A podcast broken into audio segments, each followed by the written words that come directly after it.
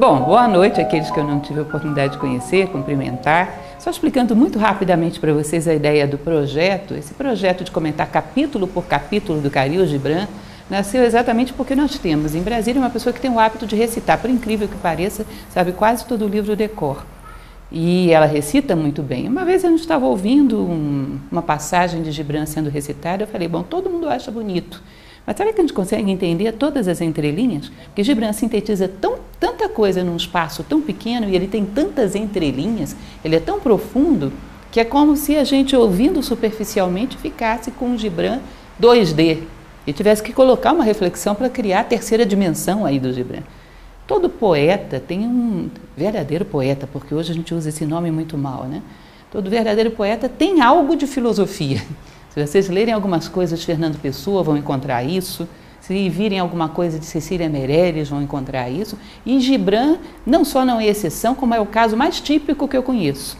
Ele é um filósofo, nós poderíamos chamar dessa forma. E o Profeta, que é um livro muito famoso, um livro traduzido por mundo afora em 40 línguas, por incrível que pareça, ele é um dos poemas mais populares da humanidade atualmente. E eu ousaria dizer que talvez um dos mais belos. Mas quando a gente para para poder abrir as entrelinhas, percebe como ele é complexo. E ouvido assim superficialmente, no calor da emoção de ouvir um poema, às vezes a gente só acha bonito, mas não tem muito tempo para refletir, digerindo pedaço por pedaço. Então a ideia é que ao final dessa palestra, uma pequena palestra, a gente vai abrir para perguntas no final, a gente tem um pouquinho de Gibran em 3D. Perceba essas entrelinhas filosóficas que existem na obra dele. Eu sempre começo todas as palestras falando rapidamente sobre um pouquinho da biografia, que não é essa a intenção, né? Gibran é um libanês. Ele nasce no Líbano em 1893 e morre nos Estados Unidos em 1931. Chega com a família nos Estados Unidos, na cidade de Chicago, Chega ele e o irmão mais velho, que era rimo de família, sustentava toda a família, a mãe e duas irmãs. É uma situação muito delicada, porque eles não falam a língua, não tem muita habilitação profissional, o irmão trabalha duro para sustentar a família e de repente vai morrendo um por um. O irmão morre de tuberculose, a irmã mais nova de tuberculose, a mãe morre do coração e fica apenas ele e uma irmã, Mariana que trabalha como costureira, ajuda a sustentar os dois, e ele um gênio, já tinha uma habilidade muito grande tanto para escrever quanto para pintar, é um grande pintor também, não sei se sabem disso. Agora, escrever em libanês nos Estados Unidos, e ali aquela, aquele talento sem ter muito, até recurso material, talvez ele não tivesse ficado nos Estados Unidos. Se ele não encontrasse aí um anjo da guarda, que era uma professora norte-americana, boa noite, uma professora norte-americana que o conheceu aí muito jovem, recém-chegado aos Estados Unidos, poucos anos de, de, de, residência nos Estados Unidos, e começou a apoiá-lo, apoiá-lo financeiramente mesmo, ajudou ele praticamente toda a vida. Quando Gibran vem a falecer em 1931, ela ainda o ajudava de uma certa forma. Isso é uma coisa bastante interessante, é uma história à parte que eu tenho feito propaganda em todo canto, porque quem sabe um dia a gente vem fazer essa palestra aqui, porque existe um livro que se chama As Cartas de Amor do Profeta, que são as cartas que ele troca com essa, essa jovem, Mary Elizabeth Haskell, durante toda a vida. 600 cartas de um lado, 600 respostas do outro, ou seja, 1.200 cartas, uma vida inteira. E era um amor profundo entre os dois. E é muito interessante que você percebe, ele em um determinado momento a pede em casamento, ela prefere que não. Os dois ficam, se veem assim esporadicamente, mas ela inspira ele em tudo que ele fez. Você vê nas cartas trocadas entre eles, nascendo o profeta, por exemplo. Ela era tão brilhante quanto ele. Ela vive muito mais do que ele, vai morrer na década de 60, enquanto ele morre em 1931. E ela só autoriza a publicação dessas cartas depois da morte dela. E o profeta já era famoso no mundo inteiro, o livro, e ela renuncia a ter algum mérito nisso. Porque se essas cartas fossem conhecidas com ela viva, ela também se tornaria famosa. E ela prefere ficar na sombra. Ela realmente o empurra para cima e muito do que você vê de Gibran tem a sombra de Mary Haskell por trás. Uma grande mulher e um amor muito profundo. Imaginem vocês duas pessoas que se amam e trocam cartas, ficam um longo tempo sem se ver fisicamente. O que, que você imagina que se trate nessas cartas? Eles falam sobre Deus, eles falam sobre sabedoria, sobre vida interior, o interesse deles era muito elevado, muito transcendente. Às vezes não parecem cartas de namorados, parece um tratado de filosofia, e eles não tinham intenção que fosse publicado, eram cartas pessoais e quase foram destruídas. Por um triz, não foram destruídas. Então é algo interessante, porque além de Gibran ser o gênio que é, é um dos casos daquilo que Platão chamaria de almas gêmeas. Ele tem um relacionamento maravilhoso com essa dama americana, que está por trás de tudo que ele foi. Enfim, ele falece nos Estados Unidos em 1931, seu corpo é levado de volta para o Líbano. Toda a sua vida ama profundamente a sua terra natal e não teve a oportunidade de voltar em vida. E é uma celebridade em termos de que, sobretudo, a sua obra escrita, mais hoje do que as suas pinturas, e sobretudo o profeta. O profeta, eu diria que, se vocês forem colocar livros de poesia na sua cabeceira, esse tem que ser o primeiro, porque ele é simplesmente perfeito. Tá? Cada capítulo ele é pedagógico até nas vírgulas. Muito conhecimento sintetizado aí, muito bonito. Tá? Então nós vamos conhecer um pouco da história do profeta, como eu falei para vocês, ele foi escrito já em inglês, 23 ele já falava muito bem o inglês, é claro, depois de tantos anos, e foi traduzido em 40 idiomas até o momento. Ou seja, em termos de, de literatura, sobretudo de prosa poética, que é o que ele faz, eu não conheço um livro tão popular. Pode passar, tem uma cadeira aqui bem na frente. Não tem problema. Pode passar. Desculpa, gente. Enfim, 40 idiomas esse livro foi traduzido. Eu acho interessante que ainda haja muito no Brasil, quando você pergunta para uma pessoa, você já leu o profeta, que nunca nem tem ouvido falar. É uma pena que é o tipo do livro que seria interessante. Não sei se vocês já passaram em livrarias e tem às vezes aqueles livros que dizem os 100 livros que você não pode deixar de ler antes de morrer, os 100 filmes que você não pode deixar de assistir antes de morrer. Toda vez que eu folheio aqueles livros, eu tenho a impressão de que é melhor eu morrer antes. Porque é uma seleção desastrosa. Eu já pensei em fazer a minha própria seleção e publicar. E esse seria um dos que eu colocaria, com certeza. Tá Ele certo? não está Não, não está. Não está. Por incrível que pareça. Né? Ele é apenas um dos que não estão. Por exemplo, a República de Platão não está e muitos outros. Tá? Bom, então o profeta, ele é um mito. Vocês vão dizer, bom, mas não é um poema que ela acabou de falar? Sim, mas ele escreve de uma forma toda simbólica. Você não pode tomar ao pé da letra o que está sendo dito ali.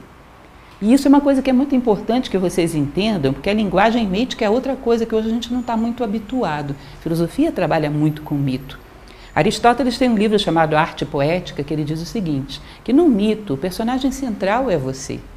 Os secundários não são outras pessoas, são fatores internos teus que são projetados fora. É a tua cólera, são os teus caprichos, é a tua inconstância, que é projetado para que você se veja fora. Os mitos estão narrando a história interna do homem. Não é uma novelinha com personagens comuns. Os mitos estão falando do que está acontecendo dentro de você. Carl Jung, na sua psicologia analítica, ele costumava falar, inclusive, que a estrutura da consciência onírica, ou seja, os seus sonhos, também é parecida. Já pararam para pensar que não tem ninguém no seu sonho a não ser você? O chato é você, o bonzinho é você, o sábio é você, enfim, tudo é você ali. Aqueles bichinhos peçonhentos que aparecem de vez em quando é você. ou seja, são aspectos teus, projetados do lado de fora para que você o veja, já que dentro não está vendo.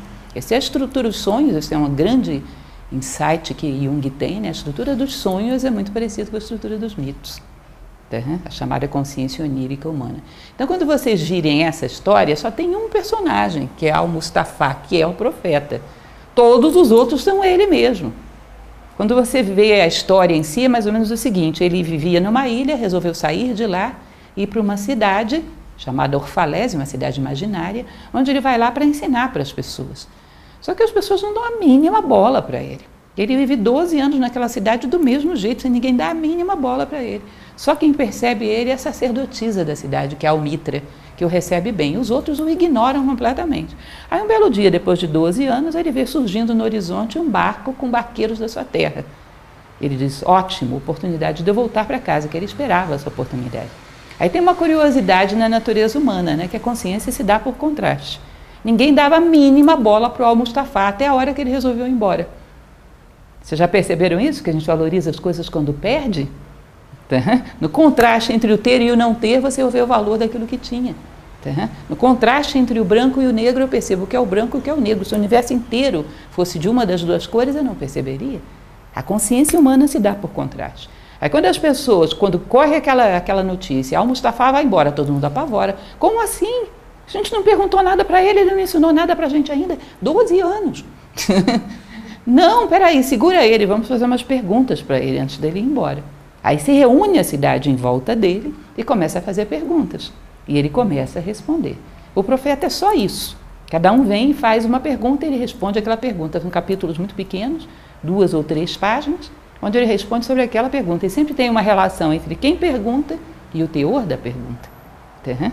Sempre considerando aquilo que eu falava para vocês: todo mundo é ele. E 12 é um ciclo simbólico. Representa o ciclo zodiacal, é como se ele tivesse passado por toda uma vida e tivesse, na verdade, morrendo. Tá? Ali ele está sintetizando toda a sabedoria que ele reuniu ao longo de toda a vida dele, entende? Isso é como se fosse uma vida terrestre, onde se recolher dali é se recolher ao seu mundo espiritual, que é a sua ilha. Tá? Então ele está mostrando a sabedoria que ele sintetizou ao longo da sua vida. É um diálogo interno, na verdade. Ok? Entendido até aqui? Então nós vamos hoje falar sobre o amor. Eu coloquei essa figurinha aqui só porque a consciência se dá por contraste, para gerar um contraste em vocês, porque o que ele vai falar não tem nada a ver com essa figurinha, nem com os coraçõezinhos vermelhinhos, nem com o casalzinho romântico. Porque, em geral, quando a gente fala de amor, a gente tem essa expectativa. Não é que ele negue esse tipo de amor, mas ele vai falar de um amor que primeiro vai lá em cima e depois desce aqui embaixo e provoca esse efeito de união entre os homens. Porque é, em geral, que os filósofos consideram que o primeiro homem tem que elevar a sua capacidade de amar para depois criar vínculos profundos com os demais. Se ele cria relações horizontais com as pessoas, essas relações são muito superficiais, muito passageiras. Se o homem não se eleva, não eleva a sua consciência não tem profundidade, ele não tem capacidade de amar nem a si mesmo verdadeiramente. Sentimentos verdadeiros e profundos são muito raros. Então, o amor que ele está falando não é esse, não é o do coraçãozinho vermelho, tá? É um amor elevado. É um amor de união do homem com a sua essência, do, de união do homem com o divino. Certo? Então, essa expectativa do amor romântico não é que ele negue, mas ele vai colocar de uma maneira bem mais profunda. Aliás, tudo, gente, se vocês forem ler o profeta, essa semana passada mesmo falava da liberdade. A expectativa é X, Gibran fala Y. É quase como se ele te alfabetizasse novamente. Você pensa que essa palavra é isso, é aquilo. É muito interessante isso é altamente, digamos assim, fora da convenção do esvaziamento com que a gente trata as palavras. E amor é uma das palavras mais esvaziadas que tem, né? Mais vulgarizadas que tem, ao ponto de que hoje ficou até um pouco demodê você dizer eu te amo, ninguém acredita mais nisso. Tá certo? Então vamos lá para a nossa viagem sobre o amor. É curto, é um capítulo bastante curto, portanto não é uma palestra longa, e ao final vocês podem fazer as perguntas de vocês se algo não ficar claro. Tá? Então começa o diálogo com Almitra, perdão, que é a sacerdotisa que eu falei para vocês. Ela chega para ele e pergunta: "Fala-nos do amor". E aí ele ergueu a cabeça e olhou para o povo. E o silêncio caiu sobre eles. E em voz poderosa ele disse: Aí vocês vão dizer, não é possível que ela vai comentar só isso aqui. Vou. mas ele nem disse nada ainda. Sim, mas já tem coisa para comentar aqui. Porque percebam, se eu estou falando para vocês que tudo isso está acontecendo dentro dele, se num determinado momento, porque a gente tem um nível mais elevado de consciência, de reflexões profundas, imagina toda a tua personalidade, todas as vozes dentro de você se calarem para ouvir esse momento de consciência profunda. Isso em geral acontece? Deixa eu tentar explicar melhor isso para vocês. Nesse momento, porque nós temos uma estrutura mais densa, mais concreta, que as tradições chamam de personalidade, e que ela tem uma característica: nada nela cala a boca nem um minuto, a menos que seja muito bem educado. O corpo físico de vocês para de gerar apelos? Não para um minuto, né? Se ele não tiver com calor, está com frio, aí está desconfortável nessa cadeira, aí sente fome, aí sente sede, aí remexe. Está constantemente gerando ruído. As emoções param quietas? Estou triste, estou alegre, estou curiosa, estou tô, tô, tô angustiado, estou isso, estou aquilo. Elas não param. A mente de vocês para? Olha, é impressionante a nossa mente. Ela tagarela o tempo todo, blá, blá, blá, blá, blá, blá, blá, blá, blá, blá, blá. Nesse momento tem alguma mente calada? Nós temos um professor, que é o professor Michel Chenier, que tinha, mas ele já é falecido, que ele costumava brincar com a gente e dizer que a nossa mente tagarela tanto que a gente entra debaixo do chuveiro e não sente a água. E é verdade isso blá, blá, blá, blá, blá, blá, não para um minuto. Imagina se você tiver dentro de você, porque todos nós temos como premissa, como princípio, uma vida interior mais profunda, uma capacidade de reflexões mais elevadas sobre o sentido da vida. Essas vozes calam a boca para você poder ouvi-las? Não calam. Aí essa gota de reflexão, quando cai no meio desse monte de ruído, você não identifica. Já passamos a vida inteira na superficialidade. Existe um livro muito bonito chamado A Voz do Silêncio, que é um livro que transcreve uma tradição tibetana, ou seja, filosofia tibetana, e que fala exatamente isso. Parece um paradoxo, né? Voz do silêncio, mas é a voz do falador silencioso, que é a tua consciência no seu ponto mais elevado, mais humano, mais essencial, tentando falar com você. E não consegue, porque nada dentro de você cala a boca. Isso é um básico autocontrole que nós não fomos ensinados a ter porque achávamos que não necessitava. A vida nos ensinou mais ou menos, mais ou menos com aspas duplas, a controlar o corpo físico. O resto, nada mais. Vocês já pararam para pensar as vantagens que nos dá esse razoável controle do corpo físico que a gente tem? Uma vez que estive aqui, eu comentava isso com alguns, inclusive, que estavam presentes, que eu dizia: Bom, eu quero ir até a pia, as minhas pernas me levam. Eu quero ir até a televisão, as minhas pernas me levam. E se eu não tivesse controle sobre as minhas pernas? Eu diria pernas, pia, ela ia para a mesa. Pernas, pia, ela ia para a janela. Como é que eu ia fazer para chegar nessa pia? Me agarrando no chão, me segurando nas coisas. Vocês imaginaram o esforço para fazer uma coisa tão pequena? Aí vocês imaginem para falar para as suas emoções. Goste disso, porque é nobre, justo, bom. Ela obedece?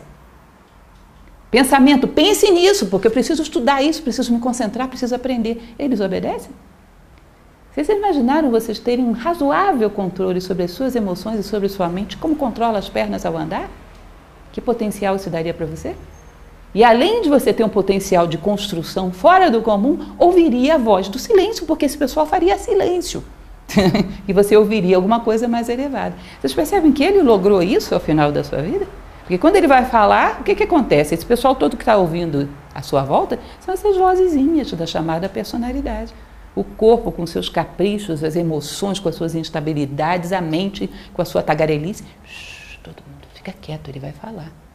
A tua essência, aquilo que as tradições chamam de eu superior, ele vai falar, vamos ouvir. Você percebe que isso é um razoável autocontrole, mais do que razoável até? Que te dá a oportunidade de ter vida interior esse é um cidadão que tem diálogo interno, tem vida interior, tem profundidade, portanto, pode desenvolver relações profundas. Já é um bom começo para quem quer amar. Tá? Porque quem é superficial em relação a si mesmo, vocês acham que será profundo em relação a alguém? Tudo nele será superficial. Tá? Então, como eu falei para vocês, esse começo já merece uma reflexãozinha. Aí ele começa. Quando o amor vos chamar, segui-o embora os seus caminhos sejam árduos e íngremes. Aí a figura foi muito apropriada. Seus caminhos são árduos e íngremes. Por quê? O amor classicamente é classificado como aquilo, é a busca daquilo que te falta para ser completo como ser humano. Portanto, amar significa ser cada vez mais humano, Platão tem uma frase muito famosa que ele diz o seguinte: a melhor coisa que você pode fazer pelas pessoas que ama é crescer como ser humano. Porque só assim você pode garantir alguma coisa a elas. Entende isso?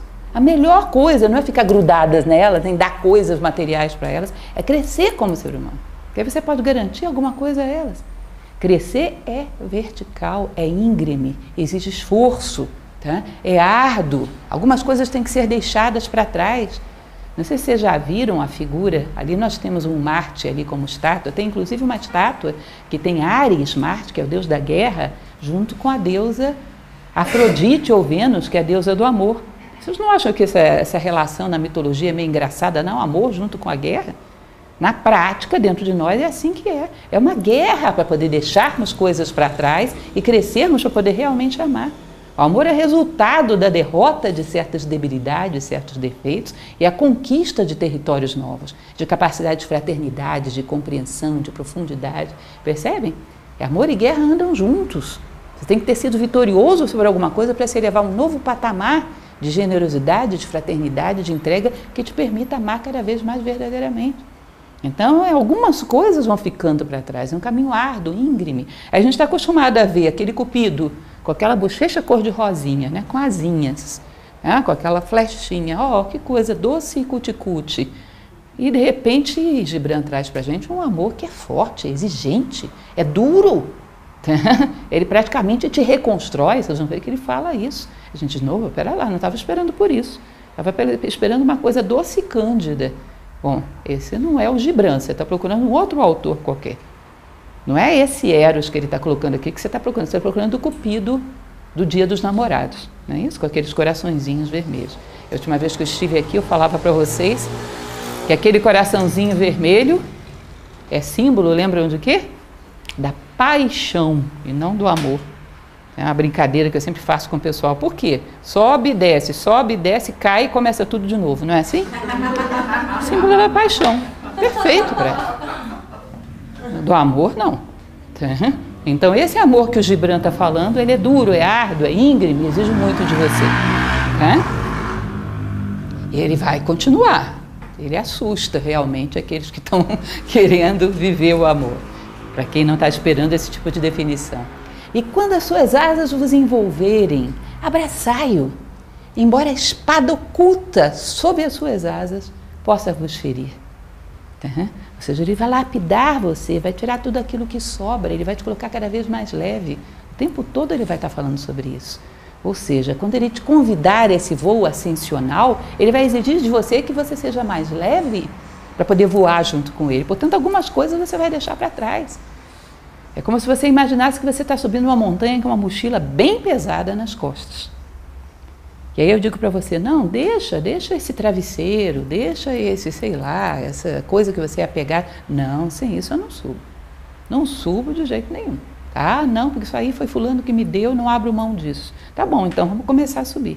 Depois que você der uma boa subida na montanha, que você olhar e tomar gosto por ver as coisas de cima, por ver o ar mais rarefeito, você vai perceber, bom, eu não preciso tanto assim disso. Porque para continuar subindo eu preciso estar mais leve. Então isso pode ficar aqui. Não é assim? Você vai esvaziando a mochila quando vai tomando gosto pela subida. O amor é mais ou menos isso. Para que você vá mais elevado, tem que ser mais puro. Algumas coisas têm que ficar para trás. Mas adiante ele vai detalhar mais e mais e mais, porque disso se trata. O capítulo inteiro é falando sobre isso. Como o amor é exigente, e vai cada vez mais te desnudar, te purificar, para que você possa voar com ele. Você quer é isso. Ele não te dá a opção de escolher o destino, a rota. A rota é dele. Ou você vai ou você fica. Tá certo? E quando ele falar convosco, acreditai nele. Embora sua voz possa abalar os vossos sonhos, como o vento do norte devasta o jardim.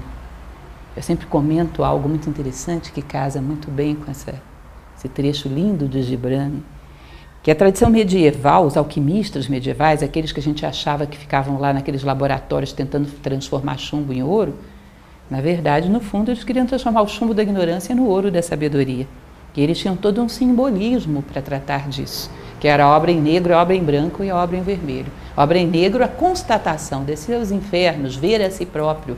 A obra em branco, a purificação. E a obra em vermelho, a ascensão. E isso aqui é bem obra em negro. Ou seja, o amor vai fazer com que vente tudo aquilo que é artificial, que está aderido a você, aquilo que não é você, vai ao chão. Porque ele quer você, ele não quer suas fantasias, ele não quer suas máscaras. E às vezes é muito duro então você tem que constatar o que realmente você é. Essa é etimologia, nós vamos ver isso também mais adiante, da palavra inteligência. Vocês sabiam de onde vem inteligência? Intelegere, escolher dentre. Escolher dentre as coisas que não são aquilo que é. E, sobretudo, escolher dentre aquilo que você não é, quem é realmente você. Achar-se no meio de todas as máscaras. Encontrar você mesmo. O amor vai exigir isso. E isso é duro, porque nós estamos muito identificados com fantasias. Aliás, vou contar uma coisa para vocês, vocês não espalhem. Em geral, nós acreditamos mais nas nossas máscaras do que os outros. Tá?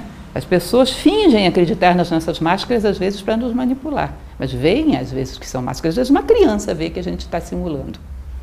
Nunca perceberam isso? Nos outros, vocês não percebem isso? A pessoa se acha alguma coisa você sabe que ela não é. Para poder se relacionar bem com ela, faz de conta que acredita. Não é isso? Não é assim? Quantas vezes? Mas você sabe que não é, você percebe a distância entre a máscara e a realidade. Ela não vê. Ela não vê. Eu costumava brincar, dizer que até o porteiro do nosso prédio às vezes não conhece melhor do que nós mesmos. Um dia desses, um aluno meu veio brincar comigo e disse que ele já tinha encontrado a chave para o autoconhecimento. Ele ia se disfarçar de outra pessoa e ia conversar com o porteiro do prédio dele. Porque realmente ia ser engraçado. Então, o amor vai exigir que você queira se ver. Saiba quem você é. E a partir disso comece a construir aquilo que você quer ser. Eu quero ser uma pessoa que realmente ama. Gente, isso não é brincadeira. Uma gota, isso diz a tradição budista, uma gota do verdadeiro amor justifica uma existência humana. É um, é um laço tão profundo entre os seres humanos que é como se fosse a recuperação da unidade na multiplicidade. A maior parte das coisas que a gente tem são emoções, tá? são laços muito tênues. O verdadeiro amor, dizem vários, o próprio Platão fala sobre isso, ou é eterno ou não é amor. Há tá laços muito profundos, vocês percebem que isso é muito exigente? Não vai exigir que você constate onde você está e queira muito chegar ao verdadeiro amor, porque essa é a equação da identidade. Entendem? O que, você tem que fazer para chegar a algum lugar? Saber onde você quer chegar é evidente e onde você está no momento. Me perdi aqui em Águas Claras, isso é só hipótese, tá, Carla? Isso nunca aconteceu. Me perdi aqui em Águas Claras. Eu ligo para Carlinha. Carlinha, estou perdida. Ela vai estranhar muito, porque ela sabe que sou muito bem orientada. O que, que ela vai perguntar para mim para poder me ajudar a chegar aqui? Onde você está? Eu digo, não sei. Como é que ela vai ajudar? O que, que eu tenho que saber para chegar aqui? Aonde eu quero chegar e aonde eu estou. Percebem? E então o amor venta. venta para que caiam as tuas máscaras e você saiba onde você está. Já que você quer ir com ele, a primeira coisa você tem que saber onde você está. E ele vai ventar e vai derrubar todas as tuas máscaras, todos os teus disfarces. E venta forte. Né? Que nem aquele tornado que a gente teve aqui, venta forte arranca todas as nossas máscaras. Né? Pois mesmo quando o amor vos coroa, ele vos crucifica. Mesmo sendo para o vosso crescimento, ele também vos poda. Aqui tem muitos elementos nas entrelinhas, muitos elementos. Ele vos coroa, ele vos eleva ao ponto mais alto que a sua consciência já atingiu faz você amar de maneira cada vez mais profunda, mais ampla, mais verdadeira, mas ele vos crucifica. Por quê? Porque você está acostumado com uma dimensão horizontal. Isso diz que é a limitação, é a escravidão dos sentimentos humanos, que na verdade não são nem sentimentos. O que, que é uma relação horizontal? É um toma lá da cá. Tudo que você faz está esperando uma contrapartida. Platão dizia que isso aí é um nível medíocre de ligação emocional. Não é o verdadeiro amor. O verdadeiro amor ele é vertical, ele é de mão única. Ele não espera outra coisa que não o bem do ser amado. Ele não é uma ascensão íngreme, ele é, ele é vertical.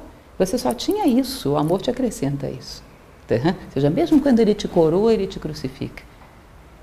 Em geral, as nossas relações, salvo poucas exceções, são muito horizontais. Até o namoradinho com a namoradinha, ele dá um beijo, se ela não dá um beijo de volta, ele já se sente lesado, né? Deu um beijo não ganhou nada. Olha o que eu fiz por você. Quando uma pessoa fala isso, o que, é que ela está dizendo? Você está me devendo. É isso. Está apresentando a conta. Vocês percebem que isso é horizontal? É horizontal. O verdadeiro amor é vertical. Ele se realiza simplesmente no bem do ser amado, ele não espera contrapartida. Então, o vertical, que contrabalança esse horizontal, ele te crucifica. Tá? Mesmo sendo para o vosso crescimento, ele também vos poda, porque tudo que está lá para baixo ele tem que ir cortando tudo que estava na sua mochila ele tem que ir deixando para trás. Vocês já ouviram falar como é que se produz vinho bons, não esses mais comunzinhos, vinho bom, aquelas vinícolas europeias? Já ouviram falar? Eu acho curioso isso, que é uma característica de esse amor que a gente tem que desenvolver o conhecimento Onde tem um sintoma de inteligência, de beleza, de harmonia, de amor, ainda que não esteja diretamente relacionado com a nossa rotina, é interessante. Não sei se vocês já perceberam isso, isso é característica do filósofo. Isso não tem nada a ver com apicultura, não gosta de mel, mas quando você vê aquele requinte com que as abelhas trabalham, não para para olhar? Onde tem vontade, amor inteligência, diz que interessa aos filósofos, que é como se fosse um rastro de Deus, que interessa para eles parar para olhar. Ou seja, eu não suporto vinho de espécie alguma, mas eu achei essa história muito interessante quando eu vi. Como se produz um bom vinho?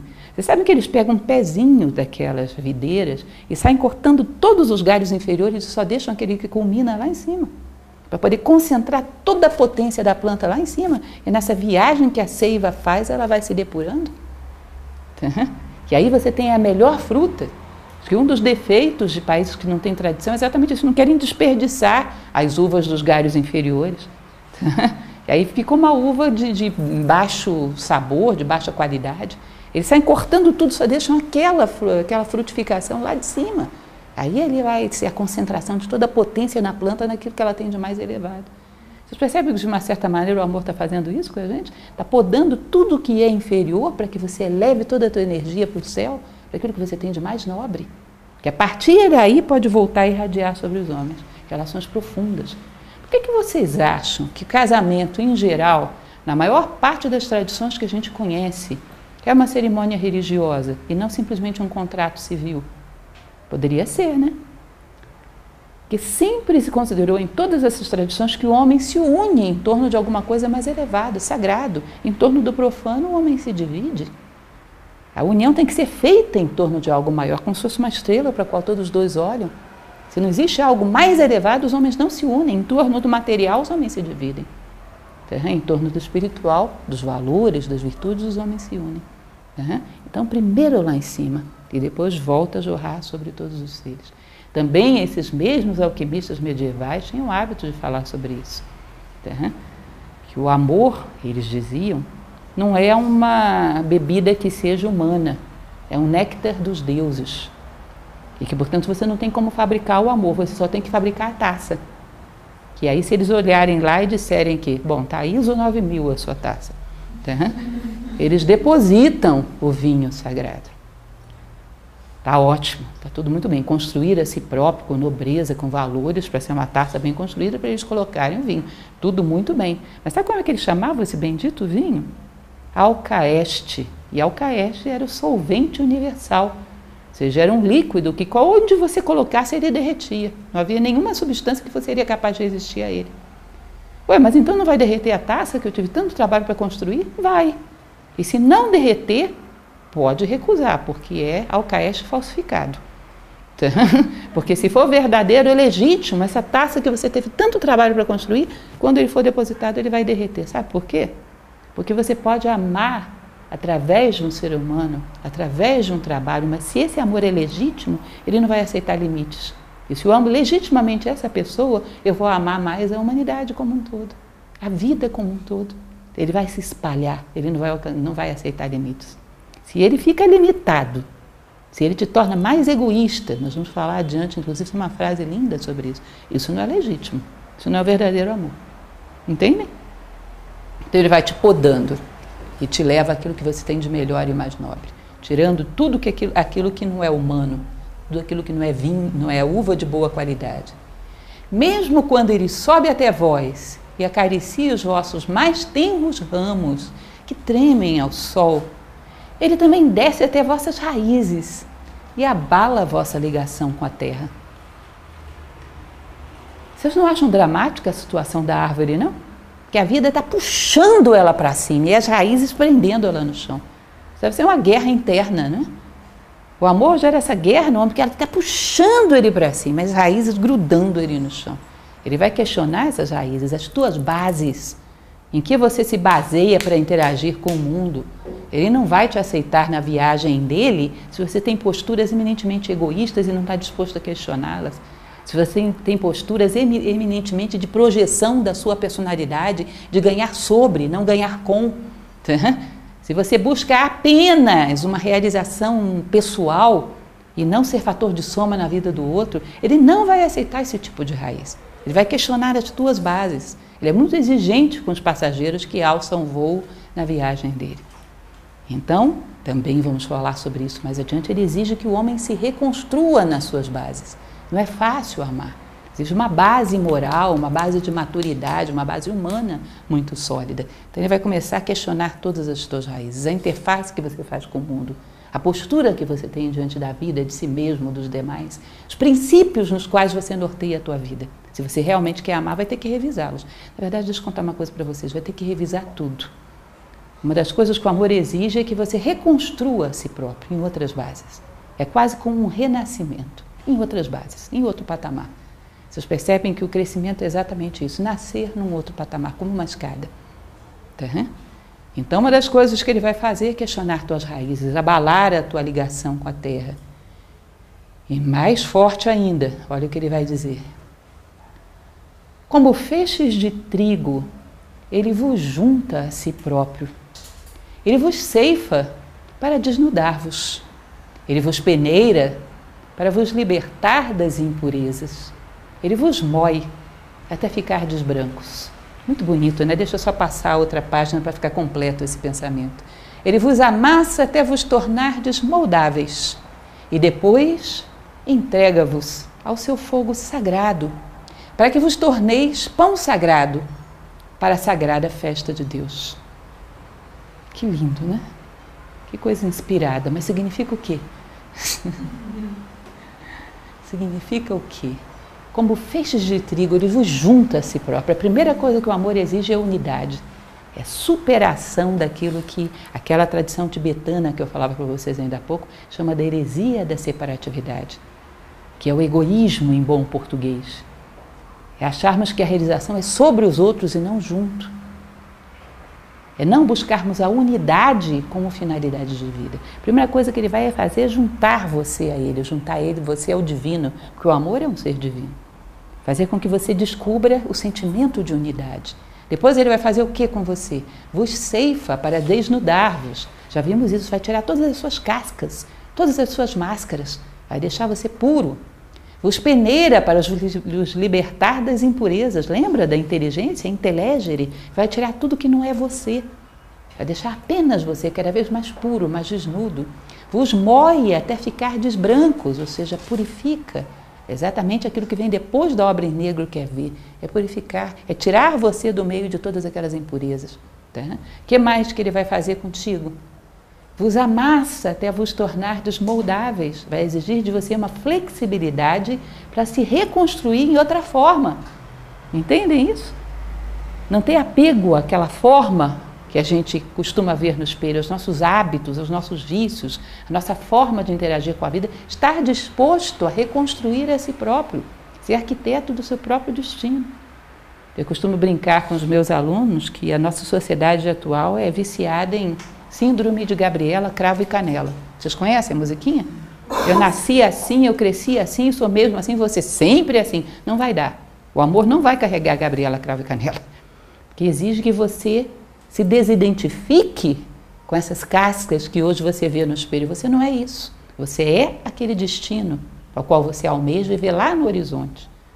Contava para aqueles que estavam aqui na última ocasião que eu vim que tem uma passagem do livro dos mortos egípcio Pense num livro complicado.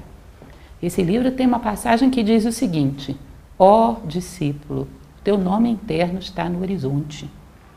Eu achava esse tipo da coisa enigmática. O professor olha no horizonte não vê nada escrito. Como assim teu nome interno está no horizonte?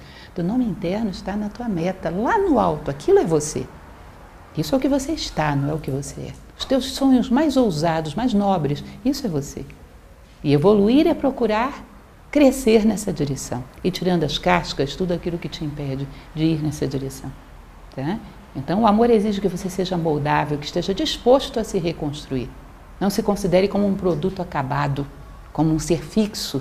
Esteja disposto a se reconstruir. Esteja disposto ao trabalho de construir a si próprio, que é a grande obra da vida humana. A grande obra do homem é a construção do próprio homem, apesar de hoje em dia a gente não considerar isso. Considerar que é construção de casa, de computador, de carro, de avião, não é isso? A grande obra do homem é a construção do homem, curiosamente, tá? embora isso não esteja no nosso menu de interesse. Para que vos tornei pão sagrado, para que vos torneis, perdão, pão sagrado para a sagrada festa de Deus. Sagrado significa a função de dar sentido. Quando cada coisa encontra sua identidade dentro do todo, encaixa feito um quebra-cabeça. E aí, como se fosse a grande festa de Deus, onde cada coisa desempenha o papel que ele corresponde. Entendem isso? As plantas, quando florescem na primavera, são sagradas, fazem exatamente o que a natureza espera de uma planta. Tá? Os animais, quando buscam sobreviver, procriar, são sagrados, fazem exatamente o que se espera de um animal. O sol, quando nasce, quando se põe, isso é uma frase antiga, muito bonita. O sol ao nascer e ao se pôr, e as flores desabrochando na primavera são belas. Um homem, quando se torna humano, ele também é sagrado e é tão belo quanto uma flor que desabrocha na primavera e o sol que nasce e se põe. Porque é um ser que encontrou o seu lugar dentro da festa sagrada de Deus. Encontrou a sua identidade. Quando você encontra a sua identidade, tudo encaixa. É o grande quebra-cabeça de Deus, a unidade. Tudo se harmoniza. Tá? Nós falamos muito, e eu não acho injusto nem errado, acho que está certo, nos preocuparmos com os animais que estamos extinguindo pela nossa posição predatória em relação à natureza. Acho justo nos preocuparmos com isso. Mas o que a gente não percebe é que o ser em maior perigo de extinção que tem é o ser humano. E é essa extinção que está provocando todas as outras extinções. Percebe? Ser humano, na pura condição humana, com valores, com virtudes, com sabedoria, vocês acham que tem muito? Vocês acham que se tivesse, teria algum animal em perigo de extinção? Vocês percebem que a causa está aí? A causa está aí. Somos um animal, em, um ser, perdão, não um animal, um ser em seríssimo perigo de extinção. Como seres humanos, propriamente dito. Todas essas coisas vos fará o amor, até que conheçais os segredos do vosso coração, e com esse conhecimento vos torneis um fragmento do coração da vida. Falávamos ainda um pouco sobre isso, né? Uma pecinha do quebra-cabeça. E mais ainda do que isso. Gibran, vocês lembrem, lembrem, vem do Líbano, está inserido dentro de uma tradição de Oriente Médio, que está muito relacionado com a tradição filosófica oriental e ocidental, ele é um filósofo. E o que ele está falando aí é muito profundo. Toda vez que eu venho aqui, eu conto essa mesma historinha. É uma das mais contadas em todas as minhas palestras e vai continuar sendo, porque ela é muito útil. então, aqueles que já conhecem, me perdoem contar mais uma vez. É uma história indiana, muito bonita, que fala a respeito da evolução de um ser humano comparando com a pérolazinha de um colar. Imaginem como se fosse um colar, sei lá, de, de acrílico, várias é, continhas de acrílico e um fio de nylon passando no meio. Vocês conseguem imaginar cada uma dessas pedrinhas, dessas continhas de colar, como se fosse um ser consciente e inteligente, imaginar a história dela? Imaginem o seguinte: como é que começa a história da, da, da perolazinha? A princípio, ela só olha para fora, para sua superfície, e fica competindo com as outras, né? Olha como eu sou a mais brilhante e redondinha desse colar, eu sou o máximo. Todo mundo só olha para mim nesse colar. E fica muito tempo nessa brincadeira. Até que em um determinado momento ela esgota, ela acha isso cansativo. E começa a ter necessidade de se conhecer mais profundamente. Mas acontece que a consciência dela só está acostumada a reconhecer aquilo que ela é superficialmente, ou seja, acrílico. Né? Quando ela olha para dentro, o que passa lá dentro não é acrílico, então ela não vê nada. Ela se sente vazia, sente aquele vazio interior, aquela angústia e começa a buscar. E busca, busca, busca. Um dia, depois de tanto buscar, ela vai depurar a vista. Por querer ver, ela vai acabar vendo. E vai reconhecer aquele pedacinho de nylon que passa dentro dela. Ela vai dizer: ah, Encontrei minha essência, olha só. Isso é minha essência, é isso que eu sou. Aí vai olhar para as outras perolazinhas e vai dizer: todas elas devem ser assim também, vivem em função da aparência, mas têm uma essência que precisam encontrar. E vai se sentir muito realizada com isso. Mas isso é o fim da história da perolazinha? Não. Sabe quando é que é o fim? Quando ela descobrir que aquele pedacinho de fio que passa dentro dela e que passa por dentro de todas as outras perolazinhas são muitos? Não, é um só. É um fio só que passa por dentro de todas as pérolas do universo. A essência dos seres é una. Vocês imaginam isso? E aí, num determinado momento, o amor vai te levar e ele tem endereço certo. É aí que ele quer te levar. A perceber a tua essência e perceber a unidade. Vocês acham que depois, voltando a consciência para cá, teria espaço para egoísmo, para separatividade, para violência, uma vez tendo visto isso? Isso é resultado da ignorância e do egoísmo. O amor quer te levar aí, para ver e constatar isso. E depois ele te deixa descer ao mundo para dar a boa nova, para tentar passar a boa nova, mas ele quer te levar aí. Percebem? Vos torneis, até que conheçais os segredos do vosso coração, e com esse conhecimento vos torneis um fragmento do coração da vida. O que, vocês acham que ele está querendo dizer? É só jogo de palavras, é figura de linguagem? Não é. É algo muito profundo e filosófico que está por trás disso. Tá? Mas, se por medo procurardes só a paz do amor e o prazer do amor, então é melhor que oculteis a vossa nudez e vos afasteis do amor para um mundo sem estações, onde rireis, mas não com todo o vosso riso, e chorareis, mas não com todas as vossas lágrimas. Percebe? É melhor que você ponha uma máscara, oculte a sua pureza, a sua nudez e vá viver meio amor. Sabe por quê? Você quer o amor como entretenimento e não como aperfeiçoamento. Quem pode dizer de sã consciência que prefere o crescimento do que a comodidade? Se você só quer a comodidade e o entretenimento do amor, você vai ter meio amor, meia vida e vai ser um meio ser humano. Vai recusar aquilo que de mais nobre ele tem para te dar, podendo ter tanto que é sua casca. Uhum. Só aquele sabor superficial da casca. Podendo levantar voo com ele, prefere caminhar pela terra e pegar os seus restos que caem sobre a terra. Amor não é entretenimento, amor é aperfeiçoamento, embora ele também traga prazer. Mas isso não é o eixo, o coração do amor. O amor tem como coração a construção do teu próprio coração, a construção de você como ser humano.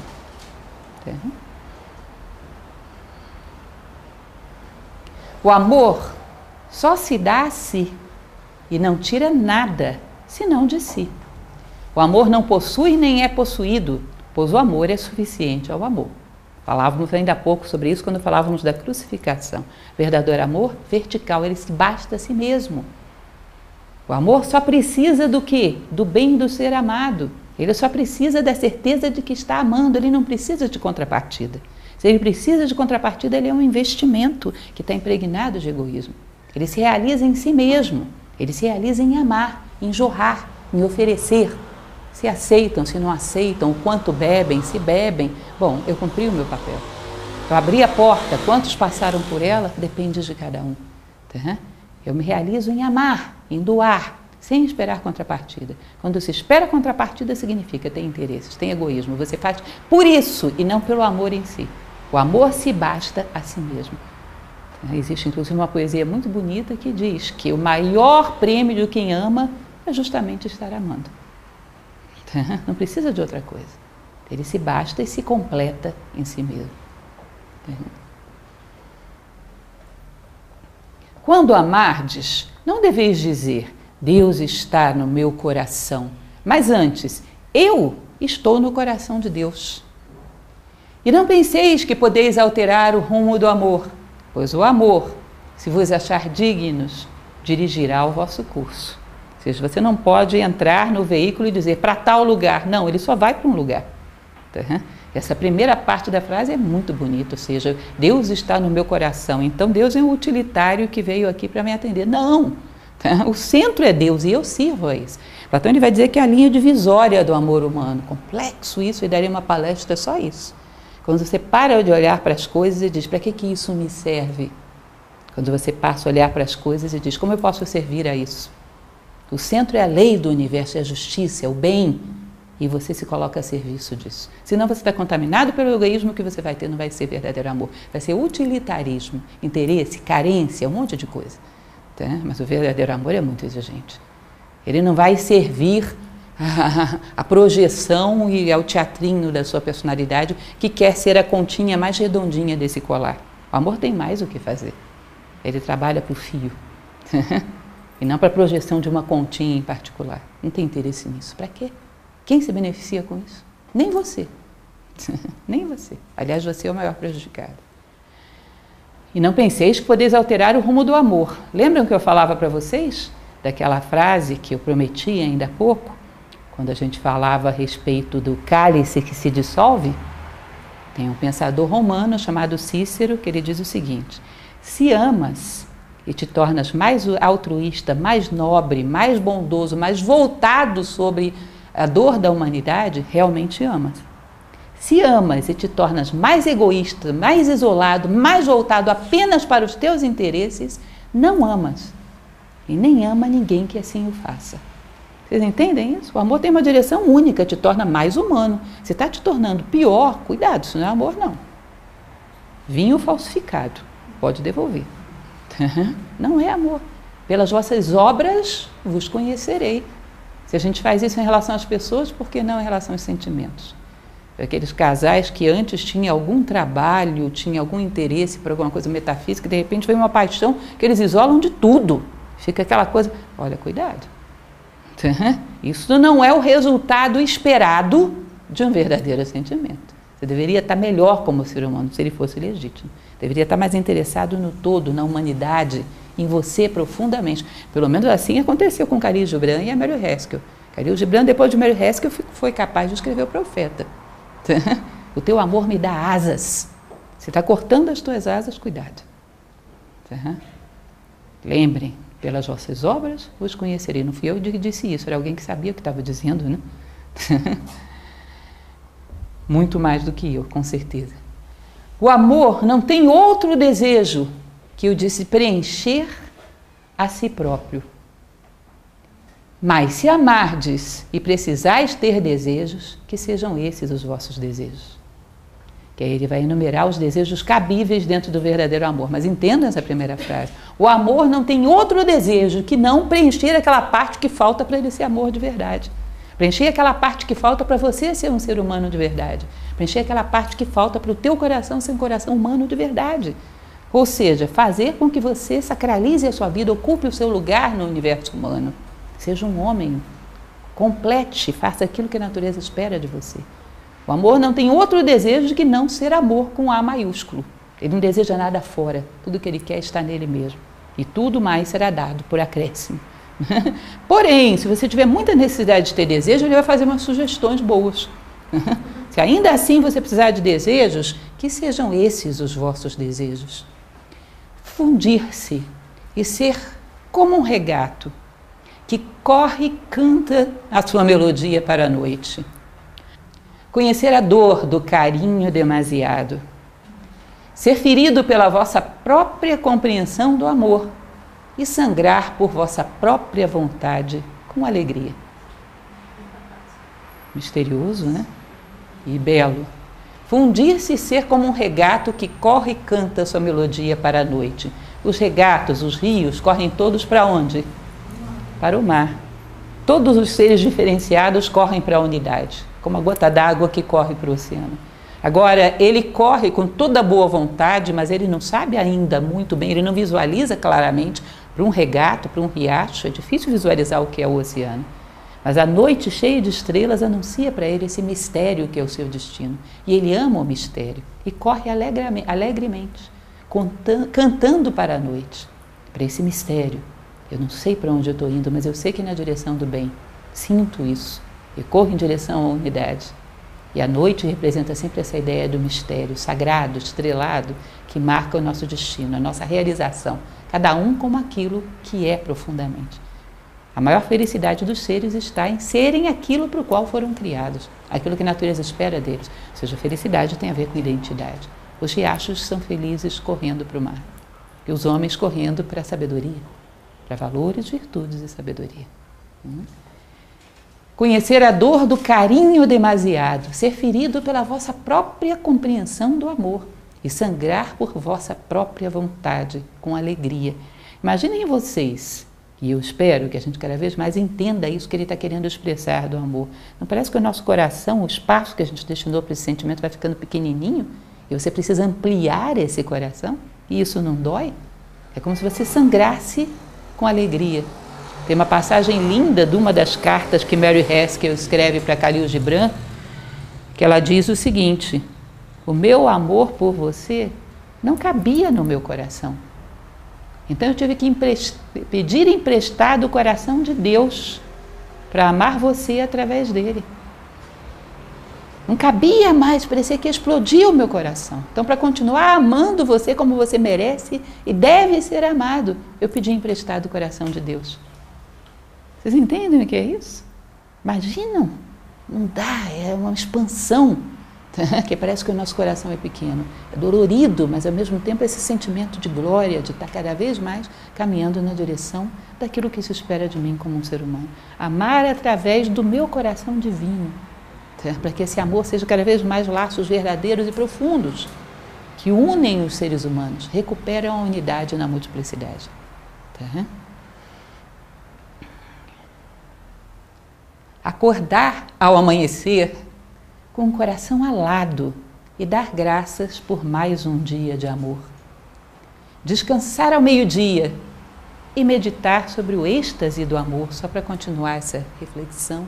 Regressar a casa à noite com gratidão e depois adormecer com uma prece ao bem-amado em vosso coração e um cântico de louvor em vossos lábios.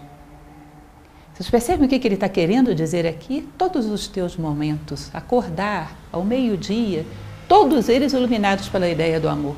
É a sacralização da vida, é a sacralização do tempo. Sagrado é a função de dar sentido.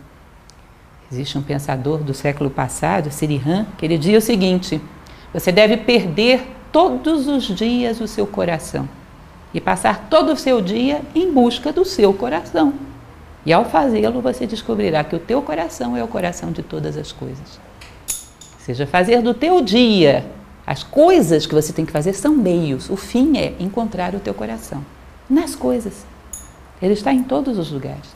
Vocês percebem que a gente tem esse hábito de pegar essa potência do nosso coração, que é 360 graus, foi feito para se espalhar em todas as direções e concentrar em um grau, uma pessoa. O que, que acontece quando você pega uma potência de luz muito grande e concentra num grau só? O que, que nasce aí? Um raio laser. Sabe o que, que faz? Fulmina o pobre coitado. Porque é uma potência que era para amar a humanidade. Você despejou egoisticamente numa pessoa só. Uma expectativa que ninguém isoladamente pode retribuir. Tá? E gera aquela frustração e aquela dependência que é um desespero. Se eu saio colocando o meu coração em todas as coisas, meu sentimento não seria mais natural, mais sadio? Muito difícil de alguém ter carência desse jeito todo o meu tempo sacralizado, eu acordo ao amanhecer com o coração alado pela oportunidade de mais um dia de amor. No meio do caminho, olha quanto eu já amei. Caminho para minha casa grato. E adormeço dormindo o sono dos justos, porque eu cumpri o meu dia, eu fiz aquilo que me correspondia. Amei. Portanto, eu tive um dia digno de um ser humano. Quem vira o meu rastro vai dizer: aqui passou um ser humano. Ele amou. E depois, quando chegar diante da morte, quem vira o rastro da minha vida vai dizer: Isso foi a vida de um ser humano. Espalhou amor por onde passou. Buscou a unidade. Buscou o coração de todas as coisas. Por quê? Porque ele tinha capacidade de encontrar o seu próprio coração e, por paralelismo, era capaz também de encontrar o coração de todas as coisas. No final das contas, a gente não vai ter as coisas. Até isso aqui a gente vai perder. O que vamos ter de fato foi o coração de todas as coisas que fomos capazes de conquistar, começando pelo nosso próprio. Já pararam para pensar sobre isso? Essa ideia do coração que às vezes a gente entende tão mal, um dia desses, inclusive, eu escrevi um pouco sobre isso. A gente pensa que coração é só esse músculo que existe dentro do nosso peito. Uma ocasião eu li uma passagem de filosofia oriental e achei isso muito bonito, que dizia que esse grande ser que se manifesta no universo é muito difícil você saber quais são os atributos dele, porque tudo está dentro dele, né? É o uno. Então qualquer atributo que você tenta colocar nele, você o limita. Então é difícil você imaginar com a mente humana tão limitada esse grande ser né, que está por trás do universo. Mas uma coisa dá para você saber: ele manifesta e se recolhe. Ele manifesta e se recolhe. Isso não parece as sístoles e diástoles de um coração? Ou seja, ele é um grande coração. E será que esse coração não tem a ver com a, o coração que é a tua essência espiritual? E não tem a ver com esse coração físico que está aqui dentro? Provavelmente todos os corações são da mesma família, estão alinhados. Tanto que o nosso coração dói quando a gente fere os protocolos da vida quando a gente fere os nossos princípios e muitas vezes a gente não sabe dialogar com ele, não sabe entender essa dor. Tá? Provavelmente todos os corações do universo estão conectados. E se você der espaço para isso, todos eles dialogam, como se fosse um grande corredor sagrado. Entendem isso? Que uma vez que você vai lá em cima, você pode descer aos homens e ter relações profundas e verdadeiras. Tá?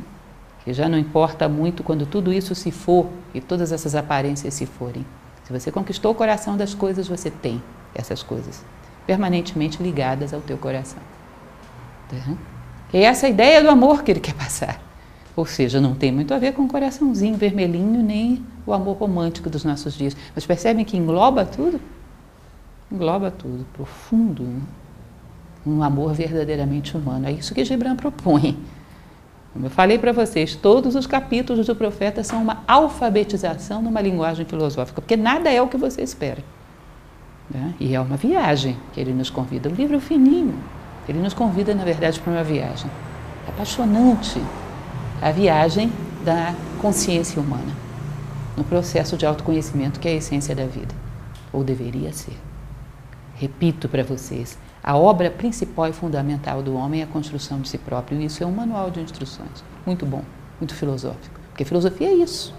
Tá? Como Carla dizia de início, a filosofia é a arte de amar a sabedoria e descobrir meios que nos foram deixados na história para poder conquistá-la. Filosofia sempre foi, em essência, isso. A arte de viver como seres humanos. E como ela dizia, essa é uma pequena amostra daquilo que a gente propõe como aprendizado a alfabetização na arte de viver como seres humanos. Bom, e é isso. Eu abro para perguntas.